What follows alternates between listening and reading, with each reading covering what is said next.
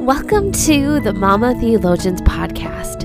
We are an online motherhood ministry on mission to revive spiritual growth in the midst of motherhood. We desire to further equip mothers just like you in theological study, biblical literacy, and spiritual formation. We pray that God will use these offerings for His glory and that He will revive and deepen your growth in Jesus. Today, you're listening to one of our Mama Theologians read their latest essay. This one, along with all of our essays, are also available on our website at mamatheologians.com.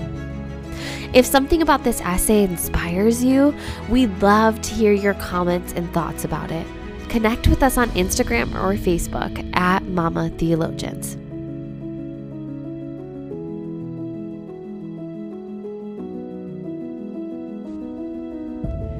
Communion, a poem and a reflection by Kelsey Folsom. It's a wonder how we pick and choose which ways we want to be broken. We say we give our all, that we love sacrificially, and yet we're eager to build walls around the theology of our tables. We ask God to open the eyes of our hearts, to bless our hands to do the work of breaking the bread and sharing the parts of the body and the blood we'd rather keep to ourselves. We don't want to see, we want permission to be blind. The truth is too apparent in the blink of another's eyes. It's too hard to swallow an evil we cannot fix. But maybe, if we set tables instead of building fences, embraced the others rather than dismissed them, we'd find more beneath our hands than lines in the sand, find the borders of our flesh aren't in need of more saviors, rather, threads of kinship stitched and sticking like a coat of many colors. All is not right with the world. That much is obvious.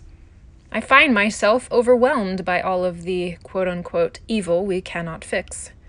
As war rages in eastern Ukraine and tensions continue to escalate at our borders, and racial divides continue to widen, and refugee crises multiply around the globe, and the American church faces multiple reckonings, and loved ones continue to die, and our relationships feel strained, and our daily tasks continue to feel overwhelming, it's easy to wonder where can we take our grief?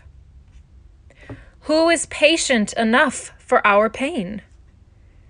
We bring all this brokenness to the table of the Eucharist.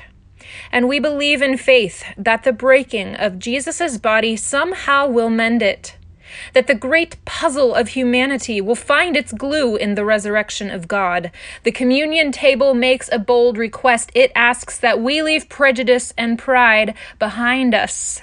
It asks that we arrive with the humility to be healed by the passionate love of Jesus. Communion is a reaffirmation of our family of origin. We are reminding ourselves and all our brothers and sisters that we are one at the table of Christ. That our best attempts at fixing things cannot offer a complete cure. I wrote this poem, Communion, while reflecting on my own selective blindness the issues I give credence to, and the ones that I don't. The people, even my own children at times, that I am prone to ignore. In the words of my homiletics professor, whose experiences get to matter? It's an important question. I find myself confronting my own judgment towards those who are different from me, or who are inconvenient to give my full attention to placing myself above them? Often, we don't want the truth of our own humanity to be seen, to be on display, to be judged as it is, fallen. But an undefined or ignored illness cannot be cured. We as Americans tend to suffer from individualism from centering our own experiences and neglecting our responsibility to the community at large. We pull ourselves up by our own bootstraps. We humans cannot help but place ourselves in the center of the universe, which is why I believe Jesus pushed against this tendency so often. We are to care for the widow and orphan, the least of these, because they are so easy to walk right past. As Christians, we are exhorted to be the people that notice, stop, and reach out a hand of help towards those society deems unworthy or even just irrelevant. One of the simplest ways to extend a hand is to offer a meal, to set a table with delicious food and pull up more chairs. Cuban American theologian Kat Armas writes in her book Abuelita Faith for many Latin American women, preparing food is spiritual, a labor of love, a form of embodied knowledge. This reminds me of the invitation Jesus gave at the Last Supper in Luke 22, verses 19 through 20. It says, And he took bread, and when he had given thanks, he broke it and gave it to them, saying, This is my body, which is given for you. Do this in remembrance of me. And likewise, the cup after they had eaten, saying, This cup that is poured out for you is the new covenant in my blood. Jesus came to sit at our tables, to know us, and become life for us through his compassion and love, actually, literally becoming a meal for us. Kat Armas continues to make a distinction between adding more chairs to our tables and taking the risk to sit as regular guests at unfamiliar tables with only the motives of listening and learning. What an exhortation!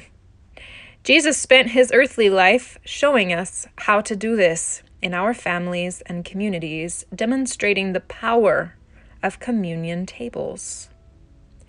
I think there is also a wide word for us parents with this table analogy because we lead our children by our example, by entering their world and experiences with a listening ear. We bring Jesus to them, just like God brings Jesus to us.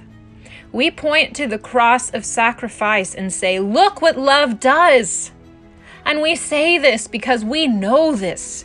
We have lived these daily deaths in order to know the deep friendship of Jesus. And we want our children to know the deep friendship of Jesus. As we sit in the reality of the cost of this kind of love, of the God who submitted his own body to the brutality of a criminal's death on a cross in order to become bread and wine for all who are hungry and thirsty. Let us prayerfully seek how we can better embody this extreme generosity of God towards our families, our neighbors, and our world. Here are some practical and prayerful takeaways. First of all, take some time to read Proverbs 18:24 and ask God to illuminate how Jesus might be inviting you into a deeper understanding of how he is the friend who sticks closer than a brother. How does this friendship affect how we lead our children? Number two, ask God to bring to mind, or do an old fashioned Google search, Ask God to bring to mind any organizations or marginalized people groups in your area that you can learn more about and perhaps volunteer with. Number three, spend some time asking God to show you a few practical ways you can model the kind of generosity that builds bridges this week. I guarantee you, your children are watching. Thanks for listening. Have a blessed day.